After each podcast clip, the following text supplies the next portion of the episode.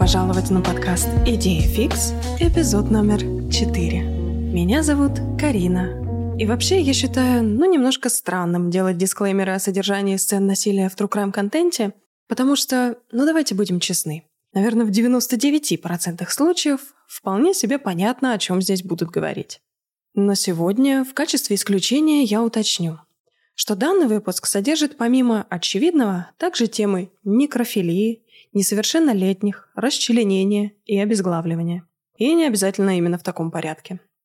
Поэтому если на сегодняшний день это не ваша чашка чая, обязательно позаботьтесь о себе. И встретимся, когда у меня в голове застрянет что-нибудь менее мерзкое. Ну и говоря о мерзости, тема сегодняшнего эпизода – Эдмунд Эмиль Кемпер III. Ну или просто Эд. Эд – это один из самых известных серийных убийц в мире – и он яркий пример того, как генетика и среда могут сделать из обычного ребенка страшного монстра. И именно начиная с него, полиция поняла необходимость изучения умов серийных убийц. Но начну я, как ни странно, не с самого Эда, а с женщины, которая послужила как началом, так и концом всей этой истории. Кларнелл Элизабет Стейдж. Она родилась 17 марта 1921 года в Монтане. В школе она была членом клуба молодых авторов и мечтала стать секретарем. Позже она переехала в Калифорнию и в 1942 году вышла замуж за Эдмунда Эмиля Кемпера-младшего. Тут мне следует остановиться и пояснить, что в этой истории есть аж три Эдмунда Эмиля Кемпера. Эдмунд-старший – это дед, как я его и буду называть в дальнейшем. Эдмунд-младший – это отец, и в дальнейшем я буду называть его просто Эдмунд. И Эдмунд Третий. Или просто Эд – герой нашей сегодняшней истории. Итак, Кларнелл вышла замуж за Эдмунда. Эдмунд родился 27 апреля 1919 года. Он пошел в армию в 1939 году и успел поучаствовать во Второй мировой войне. Они оба были довольно такого крепкого телосложения, и Кларнелл была ростом метр восемьдесят, а Эдмунд – два метра. Ну и в начале брака у них все было хорошо, как и у всех это обычно бывает. В 42 году у них родилась дочь Сьюзен. В 48 году родился Эд. А еще через два с половиной года родилась Эйлин. И тут ссоры между родителями начали набирать обороты – потому что Кларнелл казалось, что Эдмунд слишком строг с девочками и слишком защищает Эда. В то время как Эдмунд наблюдал, как Кларнелл только и делает, что унижает своего сына. Когда Эду было четыре, отец уехал на два года на испытание атомной бомбы в Тихом океане. И по возвращению он не смог вернуться ни к учебе, ни к службе, поэтому устроился работать электриком. Именно так Кларнелл оказалась замужем за простым электриком, о чем не уставала напоминать Эдмунду. Они постоянно ссорились из-за денег и из-за того, что отец якобы уделяет детям слишком мало времени. Позже Эдмунд заявил, что самоубийственные миссии военное время и более поздние испытания атомной бомбы были просто ничем по сравнению с жизнью с Кларнелл, и что именно она повлияла на его психику больше, чем 396 дней в бою на фронте. Кларнелл начала увлекаться алкоголем. И все дошло до того, что в 57-м Эдмунд ушел из семьи. И так как теперь некому было защищать Эда, у Кларнелл просто развязались руки. Она была так одержима мыслью, что Эд сделает что-то непотребное со своими сестрами, что просто на 8 месяцев отправила его жить в подвал. Из этого подвала был, как это обычно бывает, только один вход и выход. Лючок на кухне. И когда она загоняла Эда внутрь, то ставила на люк кухонный стол. А пока Эд находился вне подвала, Кларнелл заставляла его продавать газеты на улице и не возвращаться домой, пока все не будут проданы. В 58-м Эдмунд вернулся в семью, посмотрел на это все и пригрозил Кларнелл законом за то, как плохо она обращается с Эдом. После этого он решил просто с ней расстаться и, как отец года, оставить детей ей. Именно так Кларнелл стала матерью-одиночкой. Она переехала назад в Монтану и устроилась работать в банк. Но как же это все повлияло на Эда? Он был буквально разбит тем фактом, что ему теперь придется жить, во-первых, с сумасшедшей абьюзивной матерью-алкоголичкой, а во-вторых, вдали от единственного человека, который его когда-либо любил и защищал, то есть своего отца. И примерно с этого момента началась трансформация из обычного ребенка в тему True Crime подкаста. Потому что уже в возрасте 10 лет Эд заживо сжег своего же домашнего кота. Но просто сжечь его было недостаточно, поэтому он его сжег, потом закопал труп кота, потом выкопал обратно, расчленил и насадил голову кота на палку в качестве трофея. Позже Эд в интервью говорил о том, сколько радости и силы он чувствовал, когда лгал своей семье о судьбе их любимого питомца. Несколько лет спустя Эд снова убил уже нового кота. На этот раз он утверждал, что сделал это, потому что кот вообще-то больше любил его сестру. И после того, как он замучил до смерти бедное животное, на этот раз он сохранил расчлененные части тела в качестве очередных своих трофеев. И интересно, что в итоге Кларнелл нашла в шкафу разлагающиеся останки кота. Но, к сожалению, не сделала ничего, что смогло бы предотвратить следующие подобные инциденты. Среди других интересных занятий Эда было веселое времяпрепровождение со своими сестрами. Например, они любили играть в игры под названием «Электрический стул» и «Газовая камера». Игра, которую они называли электрическим стулом, заключалась в том, что сестра привязывала его к обычному стулу, а затем щелкала воображаемым выключателем. После Эд падал на пол и корчился, как будто его действительно убивали электрическим током. Среди других милых детских забав было то, что однажды его сестра попыталась столкнуть его под движущийся поезд, а в другой раз столкнула его в глубокий конец бассейна, где чуть не утонул. Время шло, и к 15 годам Эд вырос аж до 190 сантиметров. И это, как ни странно, только добавило Кларнелл поводов для издевательств. Она и так никогда особо не проявляла к нему ни человеческого, ни материнского тепла, во-первых, ну давайте посмотрим правде в глаза, потому что она явно никогда его не любила. А во-вторых, из-за опасения, что это может сделать из него гея. И тут еще факт того, что он превратился в такого подростка-великана, позволил ей дразнить Эда чудаком и фриком. Плюс к этому она часто приговаривала, что «Никакая женщина с тобой не свяжется, потому что ты так сильно похож на своего дебильного отца». Эд прожил в этом непрекращающемся насилии почти пять лет и решил, что самое время линять. Он попросил переехать к отцу, и на удивление Кларнелл согласилась. К этому времени отец Эда жил уже со своей новой женой Эльфридой и ее сыном от предыдущего брака Гилбертом, который был старше Эда на два года. Эльфрида быстро начала чувствовать себя неловко в присутствии странненького дылды Эда – который при всем этом еще и постоянно на нее пялился. Это так давило на Эльфриду, что у нее начались постоянные головные боли. И последней каплей стало то, что однажды он прокрался посмотреть на голую Эльфриду в своей же спальне. Ну, то есть Эльфрида находилась у себя в спальне, оказалась в какой-то момент голой, и это это все увидел. В итоге он пробыл в Лос-Анджелесе всего несколько недель до тех пор, пока по просьбе Эльфриды отец не отправил его назад в Монтану. Несколько месяцев спустя, в День Благодарения, Эд сбежал из дома в Монтане, угнав машину своей матери. И вернулся куда? Ну, конечно же, к отцу в Лос-Анджелес. Его абсолютно ничему не научил предыдущий опыт, и по возвращении он снова принялся за старое. На этот раз он уходил за уже беременной Эльфридой по пятам по всему дому. И произошла такая ситуация, что в один день, когда он ходил вот так по пятам за Эльфридой, он параллельно закрывал все шторы и приговаривал, что ему здесь слишком светло. Эльфрида, понятное дело, испугалась, открыла назад все шторы и сказала Эду, чтобы он отстал от нее и ушел.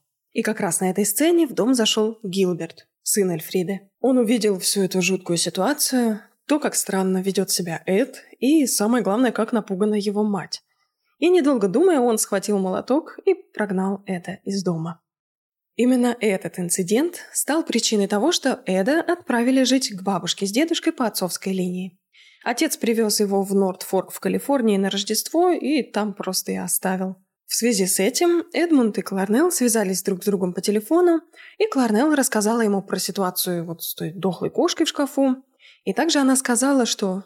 «Эд – забавная наша птичка. И оставив его со своими родителями, ты как бы рискуешь однажды приехать и найти их мертвыми». И спойлер. Именно это и случилось несколько месяцев спустя. Ссылка Эда к бабушке с дедушкой воспринималась им так, что отец будто полностью и навсегда от него отрекся. На новом месте все было будто еще хуже, чем когда-либо прежде. Он думал, что у бабушки постепенно начинается то ли маразм, то ли еще что, и в целом проецировал на нее всю свою ненависть к своей матери. Хотя я еще раз поясню, что бабушка – это мать отца Эда, и по сути к его матери Кларнелл она не имеет, ну, абсолютно никакого отношения. Так, сбоку припека. И все же в порывах ярости Эд часто обвинял ее в том, что она кастрировала деда и его самого. Точно так же, как когда-то Кларнелл кастрировала его отца. Ну и все, что я могу вынести из сказанного, это, во-первых, к этому времени Эд совсем уже окончательно потек, а во-вторых, у бабушки явно было яиц больше, чем у деда и чем у Эда – что я считаю только плюсом для бабушки, в общем-то. Но опять же, спойлер, она тоже не была ангелом во плоти. Но кем же она была? Мод Матильда Хьюи родилась 19 ноября 1897 года в Канзасе. Она была шестой из семи детей. Когда ей было 13, вся ее семья переехала в Калифорнию, и там, спустя пару лет, она встретила Эдмонда Эмиля Кемпера, старшего. Деда она встретила и вышла за него замуж в 1914 году. Ей было 16, а ему 21. Эдмунд-старший был сначала фермером, потом в 1917 его призвали в армию, и он служил во время Первой мировой войны. И после войны он работал электриком. То есть это почти идентичный путь его сына Эдмунда-младшего. У них родились трое сыновей. Эдмунд Эмиль Кемпер-младший. Роберт и Рэймонд. Вот это счастливчики, конечно. Бабушка с дедушкой спокойно жили на своей удаленной, изолированной ферме в Калифорнии. До тех пор, пока в 63-м сыночек не привез им внучика. И из-за ощущения того, что от него все на свете отказались и сослали жить вот в эту полную изоляцию, в дыру посреди ничего, на ферму на вершине горы, Эд чувствовал, как превращается в бомбу замедленного действия. И несмотря на то, что, как я уже сказала, Эд ненавидел ферму, он, похоже, очень любил своего деда. И, возможно, это даже был единственный человек, которого он когда-то по-настоящему любил и уважал. Дед рассказывал ему байки из молодости, в которых он представал таким настоящим свирепым ковбоем, который всегда носил на бедре револьвер и, когда требовалось, отпугивал плохих парней. Что же касается бабушки, то тут все не так гладко. И хоть Мот и Кларнелл не связаны кровью, у них есть что-то общее. Обе они были сильными женщинами с таким сильным, непоколебимым мнением. И это как раз типаж, который так ненавидел Эд. Мод не разрешала Эду приводить домой друзей. Она не разрешала ему участвовать ни в каких школьных мероприятиях. И более того, она даже не разрешала ему смотреть мультики. А то, что разрешала, было как бы предпросмотрено ей ранее.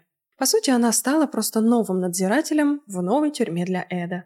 Дед решил купить Эду винтовку и научить из нее стрелять. Большая ошибка. Это стало главным инструментом для выхода агрессии Эда. И Мот никогда не разрешала ему убивать животных. Но Эд все равно пробирался куда-нибудь там подальше в кусты и часами там сидел, стреляя в птиц, сусликов и других мелких зверей, которые пробегали мимо. Он тщательно старался скрывать останки животных, чтобы бабушка не узнала. Но в итоге она все равно узнала, и по ее указу дед конфисковал у Эда оружие. Все это вызвало еще больше недоверия со стороны Мод и злости со стороны Эда. Она даже стала брать с собой дедовский пистолет, когда уходила из дома. Просто потому, что не хотела оставлять Эда наедине с оружием. Она в целом побаивалась внука, и тем более того, что он может натворить в одиночку с пистолетом. Но и не зря. 27 августа 1964 года дед поехал по делам в магазин и на почту. В это время бабушка сидела за кухонным столом и писала рассказ для журнала.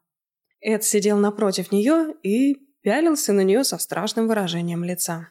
Мот попросила прекратить на нее пялиться, у них завязалась перепалка, в результате которой Эд в порыве злости убежал, схватив ранее конфискованную винтовку. Он решил пойти пострелять в кроликов и снять таким образом стресс.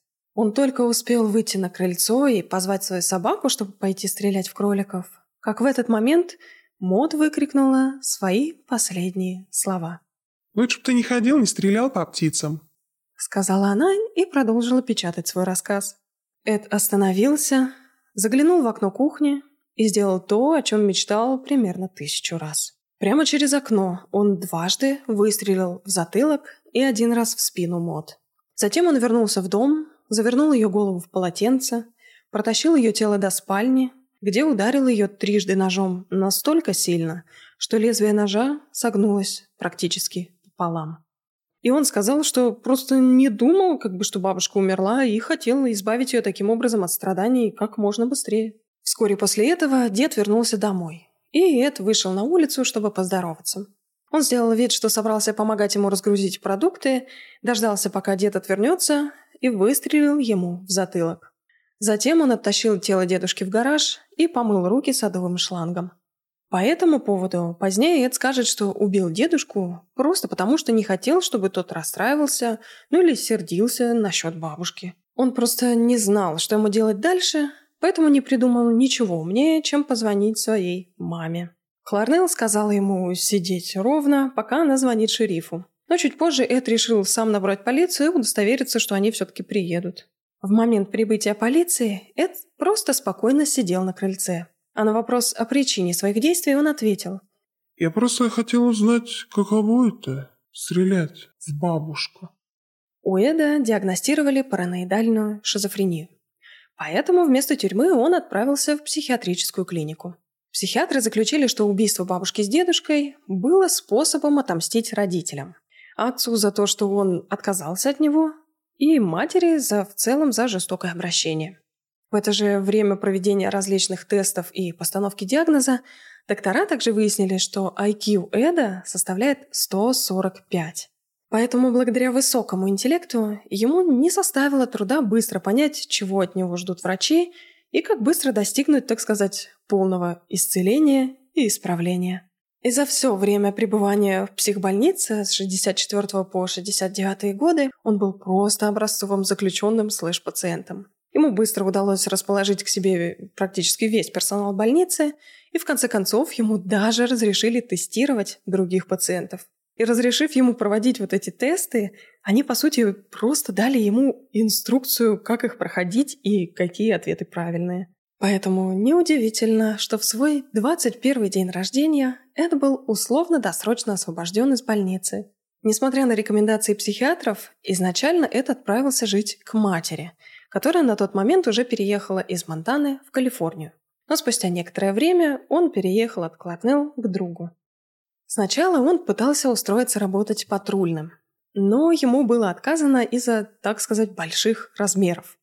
На тот момент он был ростом где-то 2,06 и весил больше 130 килограмм. Поэтому после отказа Эд устроился на работу в дорожном управлении, купил себе желтый Ford Galaxy 69 -го года и обручился. Но о невесте Эда практически ничего не известно. Кроме того, что они познакомились на пляже Санта-Крус летом 72 -го года.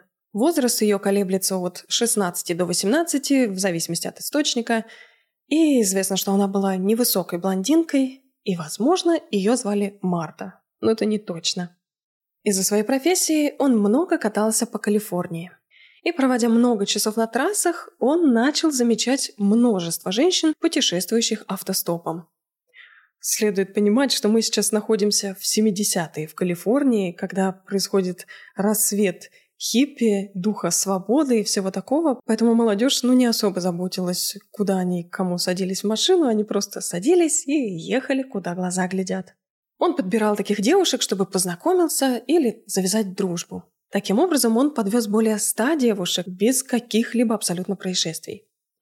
Но все это время внутри него назревало темное желание. Знаменитая цитата Эда, когда его однажды спросили, что он чувствует при виде красивой девушки, он ответил Одна часть меня говорит, вау, какая привлекательная девчонка, я бы с ней хотел поболтать, там повстречаться, все такое. А вторая часть меня думает, интересно, как ее голова смотрелась бы на палке. 7 мая 72-го Эд подобрал на дороге двух студенток. Мэри Энн Пеше и Аниту Лучеса. Обеим девушкам было по 18, и они путешествовали автостопом и на данный момент плохо знали местность, в которой находятся. Поэтому Эду не составило абсолютно никакого труда выехать куда хотел он, а никуда нужно было девушкам. И позже он сказал, что в целом-то и не предпринимал особо никаких усилий, чтобы их как-то обмануть, просто потому что быстро понял, как наивные и доверчивые были эти девушки.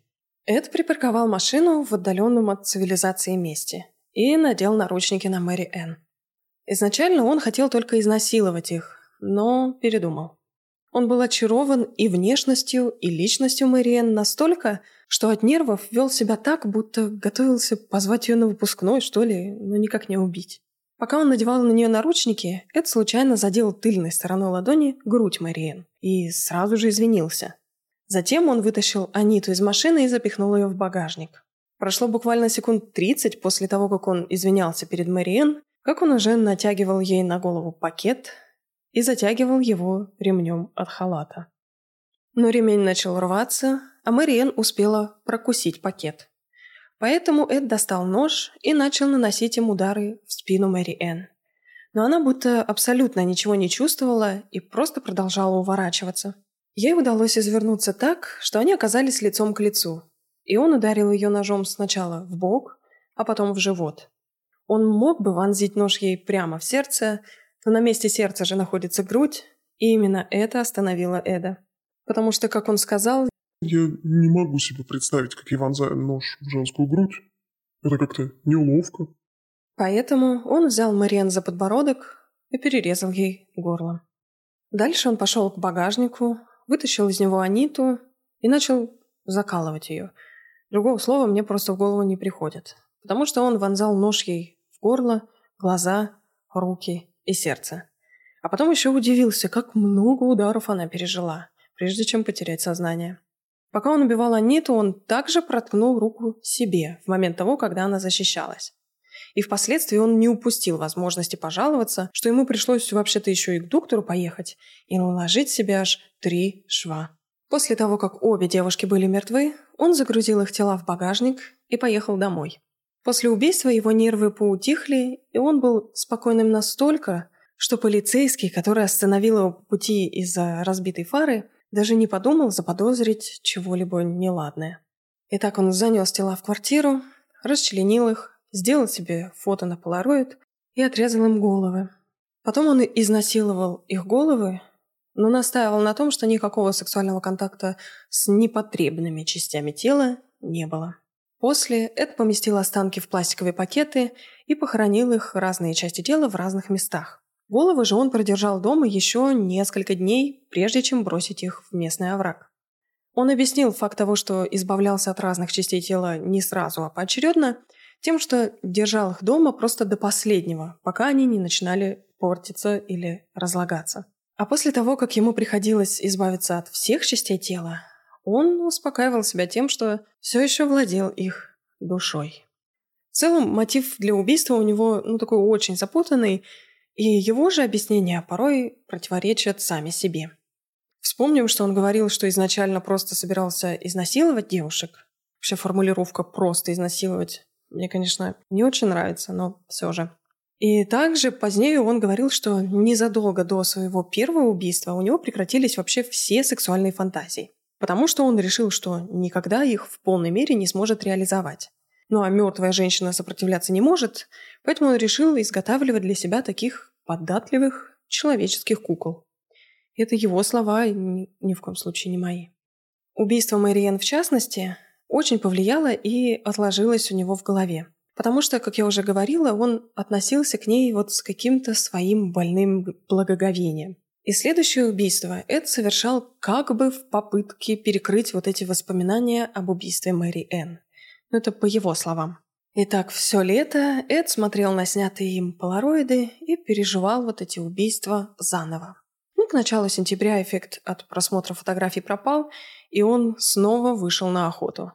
14 сентября, катаясь по городу Беркли, Эд увидел девушку, стоящую возле автобусной остановки, пытающуюся поймать попутку. Девушкой была Айко Ку, и ей было всего 15 лет.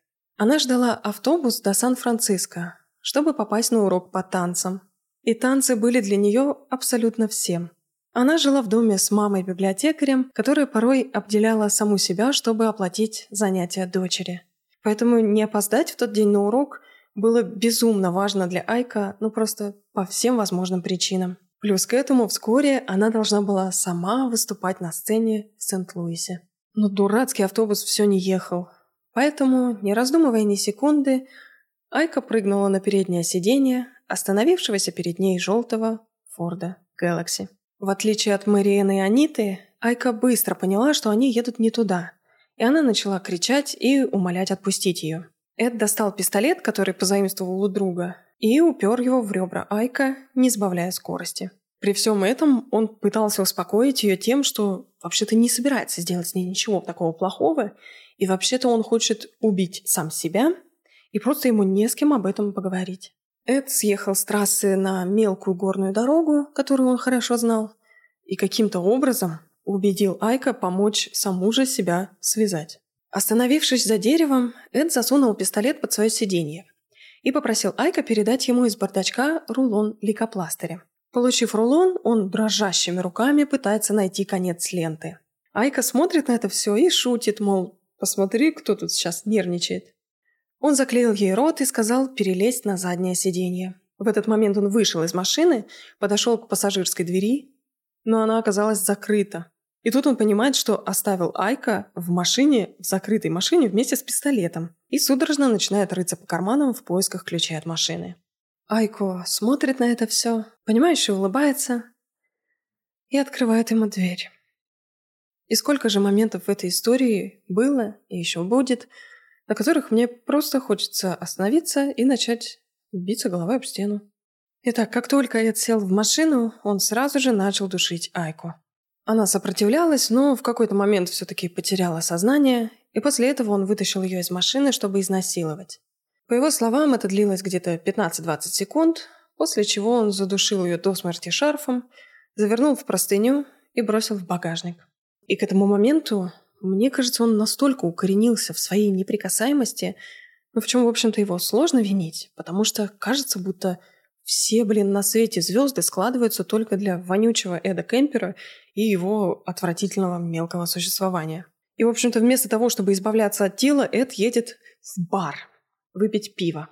При этом, прежде чем зайти в бар, а потом прежде чем уехать, он открывает багажник и любуется своим вот этим вот уловом, трофеем своим.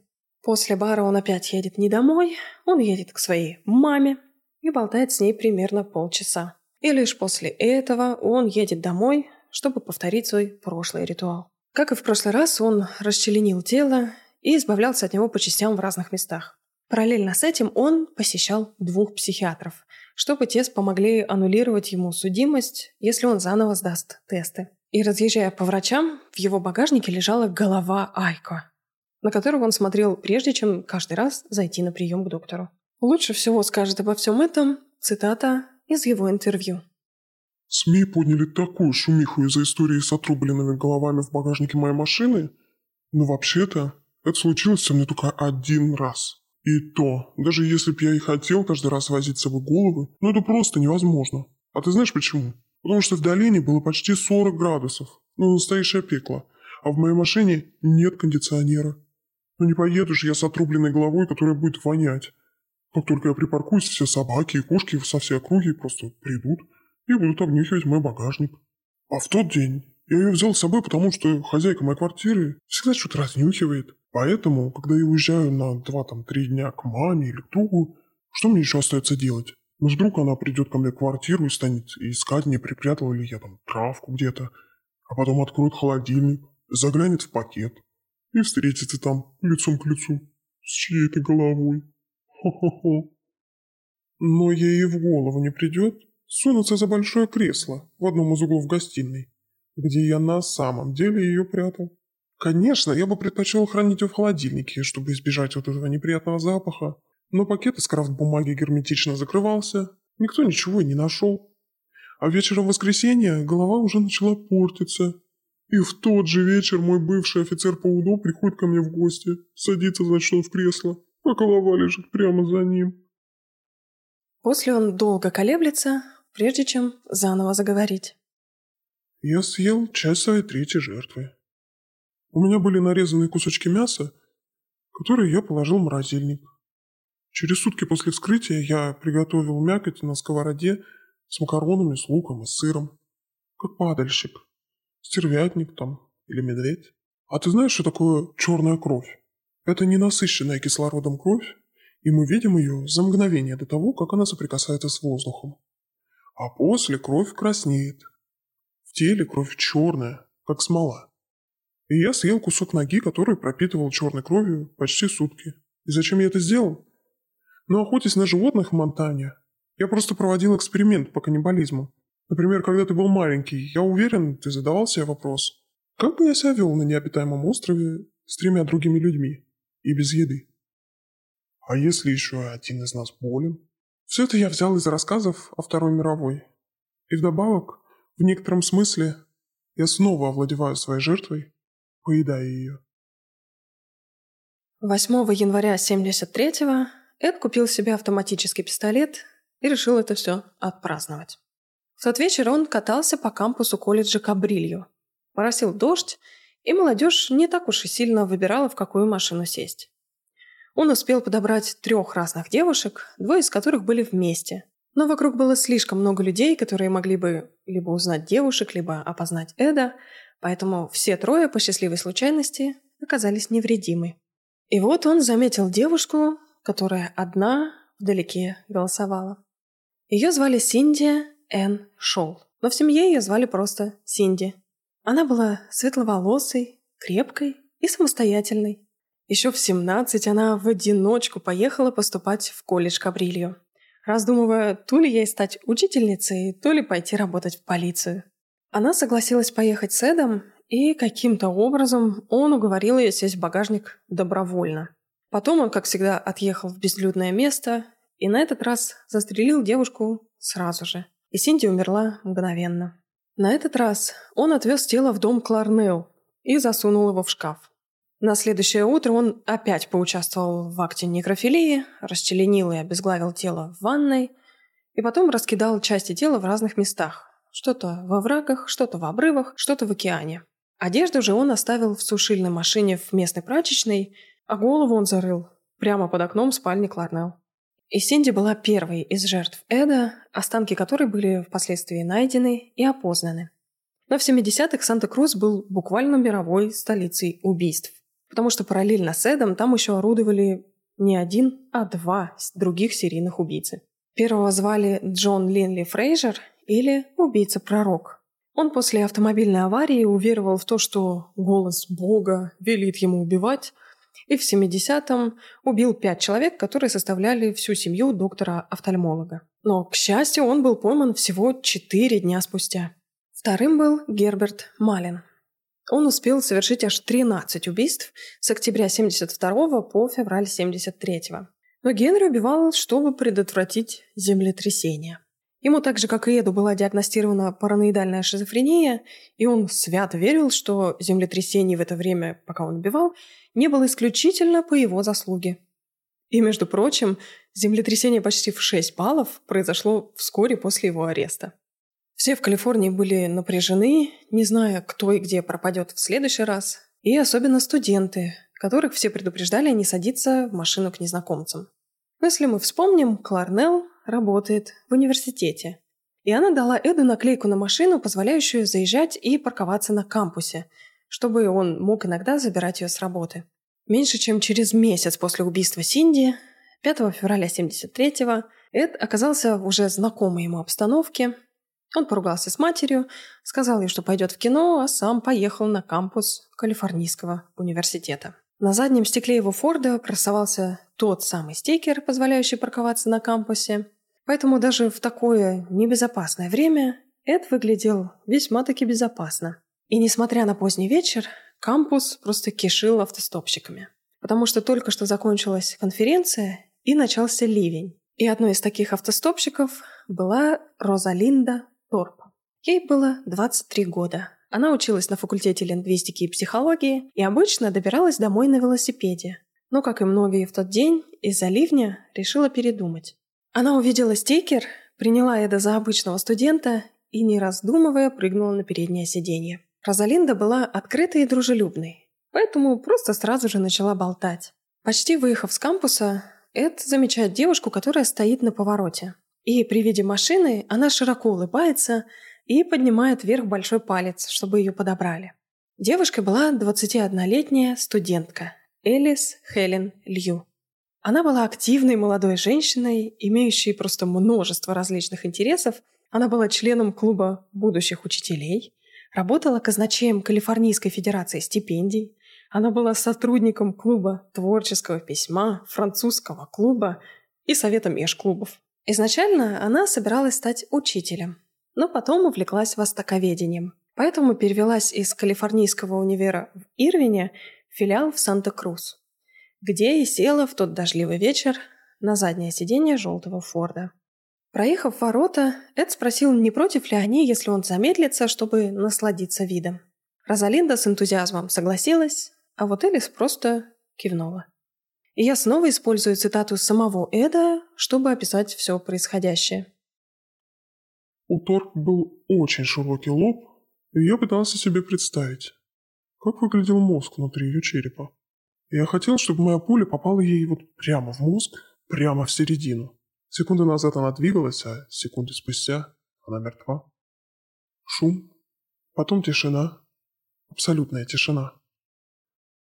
Лью, сидевшая на заднем сиденье, закрыла лицо руками. Я развернулся и выстрелил в нее дважды, прямо через руки. Я промахнулся. Третий раз попал ей прямо в висок. Мы проехали ворота кампуса, и я слышал, как Лью умирает на заднем сиденье. Выехав из города, я максимально замедлился, прежде чем повернуть ее голову в сторону и выстрелить в нее в упор. Я знаю, что подбирать студенток прямо на кампусе – это большой риск, так что, подобрав двух студенток, я рисковал вдвойне, но я знал, что я справлюсь. Однажды, прямо средь бела дня, я подобрал трех автостопщиков на Юниверсити-авеню в Беркли и чуть не убил их. Я бы мог это сделать, да прямо без каких-либо проблем из-за шума дороги, который бы заглушил все выстрелы. Но я пил все больше и больше. И мне пришлось остановиться, потому что я начал терять самообладание. В баре, где мы тусовались, копы знали меня как сильно пьющего. И это может быть одной из причин, по которой они меня и не заподозрили. Потому что на публике я почти всегда был пьян. Будь то вино, пиво или просто под воздействием различных барбитуратов. Но чтобы совершать свое преступление, я всегда оставался трезвым. Почему? Да потому что когда я был пьян, я больше ничего не мог делать. Вот почему я постоянно пил. И я хотел остановить это безумие. Но оставаться пьяным все время было тяжело. Я выпивал от 6 до 8 галлонов вина в неделю. Это вдвое больше, чем моя мать. Эд съехал с дороги и переложил тела в багажник. Потом он поехал заправиться и смыть себя брызги крови в туалете на заправке. Потом около 10-11 вечера он приехал домой к матери, сказал ей, что заснул в кино и сейчас сходит за сигаретами и вернется. Он вышел на улицу, открыл багажник и обезглавил тела прямо там охотничьим ножом. На следующее утро, когда Кларнелл ушла на работу, Эд принес головы в дом, помыл их и вытащил пули. Потом он занес тело Элис, положил на свою кровать и сделал свои ужасные дела. Непонятно зачем он еще и порезал руки Элис, потом вернул тело назад в багажник к телу Розалинды, и на этот раз он их не расчленял, потому что теперь это уже неинтересно. Теперь это уже рутина. Поэтому нужно избавиться от тела и улик как можно быстрее. И он едет до Сан-Франциско, чтобы бросить тела подальше от Санта-Крус и замести за собой следы и таким образом запутать полицию. Но запутать полицию еще больше было, по-моему, просто невозможно. Потому что помимо убийцы студенток, а именно так Эд Кемпер был известен в полиции и СМИ, помимо Эда и Герберта Малина, ну, который убивал от землетрясений, 15 февраля в отдаленной части кампуса Стэнфордского университета было найдено еще и тело 21-летней девушки по имени Лесли. Кто-то ее задушил и бросил прямо под деревом. И это не было делом рук ни Эда, ни Генри. Поэтому только представьте, каково было работать в полиции в Санта-Крус в 70-е. Но надо отдать им должное, что работали они все-таки хорошо. Потому что уже на следующий день, 16 февраля, был сделан арест Генри Малина. А молодой детектив Майкл Алуфи начал подбираться ближе к Эду. Майкл нашел запись о продаже Магнума 44-го калибра Эду, оружие, которым были убиты все предыдущие студентки. И он отправился к нему домой вместе со своим напарником. Оба они почувствовали что-то неладное, встретившись с ним лично. После этой встречи Эд тоже был сам не свой. Он понимал, что копы приблизились, ну, просто уже ближе некуда. И напряжение внутри него почти достигло точки невозврата, в которой он бы просто пошел убивать людей прямо средь бела дня в открытую. Он знал, что если не сегодня, так завтра его поймают. Но проблема была не в этом. Проблема была в том, что мать Эда, Кларнелл, вообще-то будет страдать после того, как весь мир узнает о нем всю эту страшную правду. Поэтому нужно избавить ее от унижения. Точно так же, как он когда-то избавил своего дедушку. Вечером пятницы, 20 апреля 73-го, Кларнелл пошла с коллегами на ужин и вернулась уже поздно ночью. Эд зашел к ней в комнату, и она спросила, «Ты поболтать, что ли, хочешь сейчас со мной?» Он сказал, что нет, пожелал ей спокойной ночи и пошел себе назад в комнату. Он решил, что его мать заслуживает спокойной и легкой смерти, поэтому решил подождать, пока она уснет. Он подождал до начала шестого утра, взял молоток и нож, тот самый, которым он убил Мэри Энн, и пошел в спальню Кларнелл. Сначала он ударил ее молотком в висок, а потом перерезал горло. Пару мгновений спустя он подумал, ну чем мать его хуже его предыдущих всех жертв. Поэтому он полностью отрезал ей голову. Затем он поставил голову на полку и в течение часа просто орал на нее. Потом он бросал в нее дротики, ну как мишень. Он поиграл с ней в дартс. Потом он разбил ей лицо, и надругался над ней. Этого всего тоже было мало, поэтому он вырезал ей язык и гортань и выбросил их в измельчитель мусора. Но измельчитель не смог разрубить жесткие голосовые связки, поэтому гортань пришлось достать. И с точки зрения Эда, все эти действия были весьма уместными, потому что, ну, столько лет она орала на него, ныла и критиковала. На следующий день, в субботу, он с самого утра начал пить. А к вечеру допился до того, что позвонил подруге Кларнелл и пригласил ее на ужин к ним домой. Подругу звали Сара Тейлор Халлет. Или просто Салли. Она родилась 19 октября 1913 года в Вашингтоне. Она вместе с Кларнелл работала в Калифорнийском университете, и у нее было двое сыновей. Эд приготовился к визиту, разложив разное оружие буквально по всему дому, но в итоге не использовал ни одно из них. Вскоре после телефонного разговора Салли пришла в дом кемперов. Эд подошел к ней сзади, захватил ее рукой за шею и поднял. И таким образом он не просто ее задушил, а сломал ей шею буквально пополам. И фактически ее обезглавил одним лишь движением. Позже, тем же вечером, он также вступил с телом в половую связь. Изначально он сказал, что убил Салли в качестве прикрытия. Ну, чтобы говорить людям, мол, Мать уехала в отпуск со своей подругой. Но на слушание по условно-досрочному освобождению в 2017-м, как это часто бывает с Эдом, он выдал абсолютно другую историю. Там он рассказал, что убил Салли вообще-то за испорченный отпуск, потому что когда-то Салли и Кларнелл планировали вместе поехать на 4 недели в Европу. Но в последний момент Салли отказалась, и Кларнелл уехала одна. Когда Кларнелл вернулась, она хотела разделить все свои впечатления с лучшей подругой, но почему-то Салли нагрубила ей и сказала, что вообще не собирается про все вот это слушать. Эд якобы при этом всем присутствовал и в тот момент пообещал себе, что если ему когда-нибудь придется убить свою мать, то он обязательно прихватит Салли с ней. И это будет единственная поездка, которую она точно никогда не пропустит. Он провел ночь в доме с двумя трупами. А ранним воскресным утром он уехал на машине Салли. Он мчался и представлял, как в этот момент полиция находит тела в его доме. Он включил радио, чтобы услышать о новостях с места событий, но новостей почему-то не было, и никто ничего не находил. И это расстроился.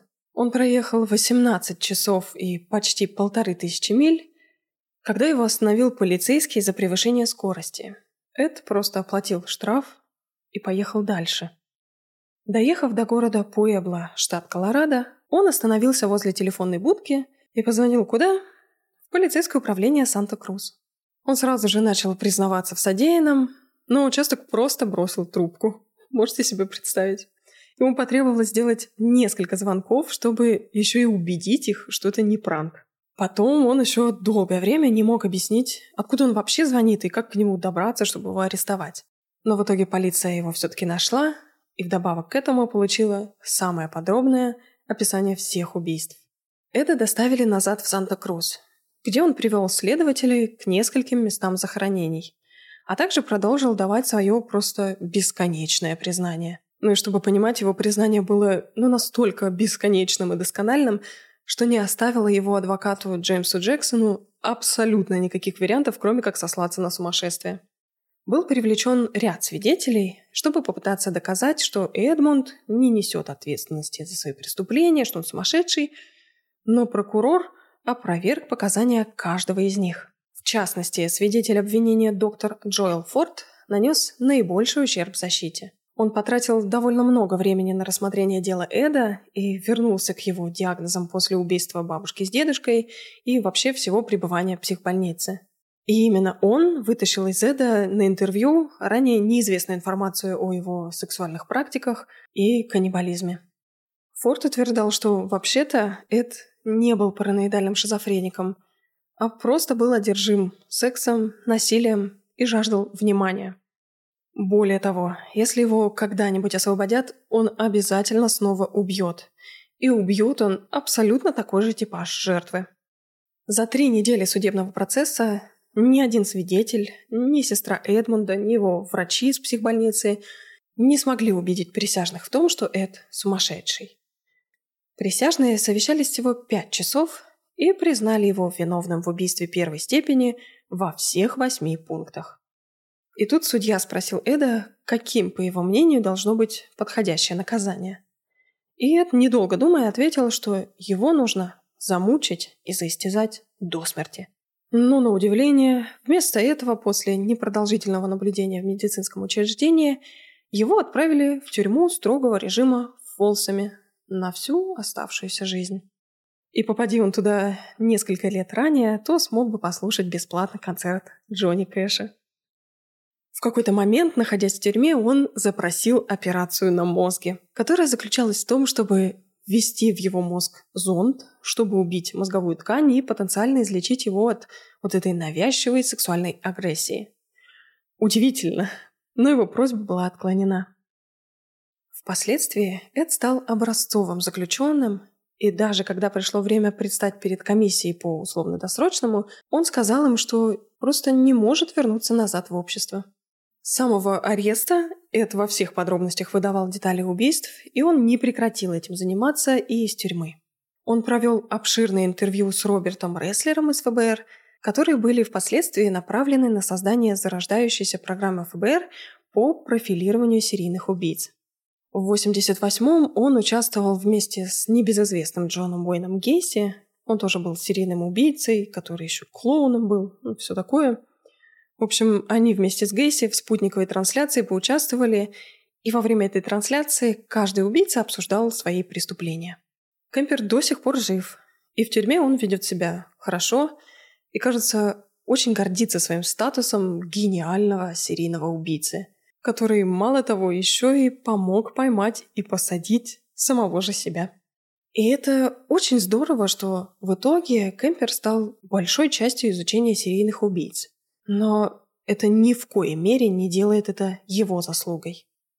И это здорово, что, находясь в тюрьме, Эд ведет себя хорошо и буквально помогает слепым заключенным читать и говорит, что не хочет там выходить на свободу. Но это не делает из него хорошего человека. И для меня очень важно видеть вот эту грань и ни в коем случае ее не пересекать. Ну а на сегодня на этом все.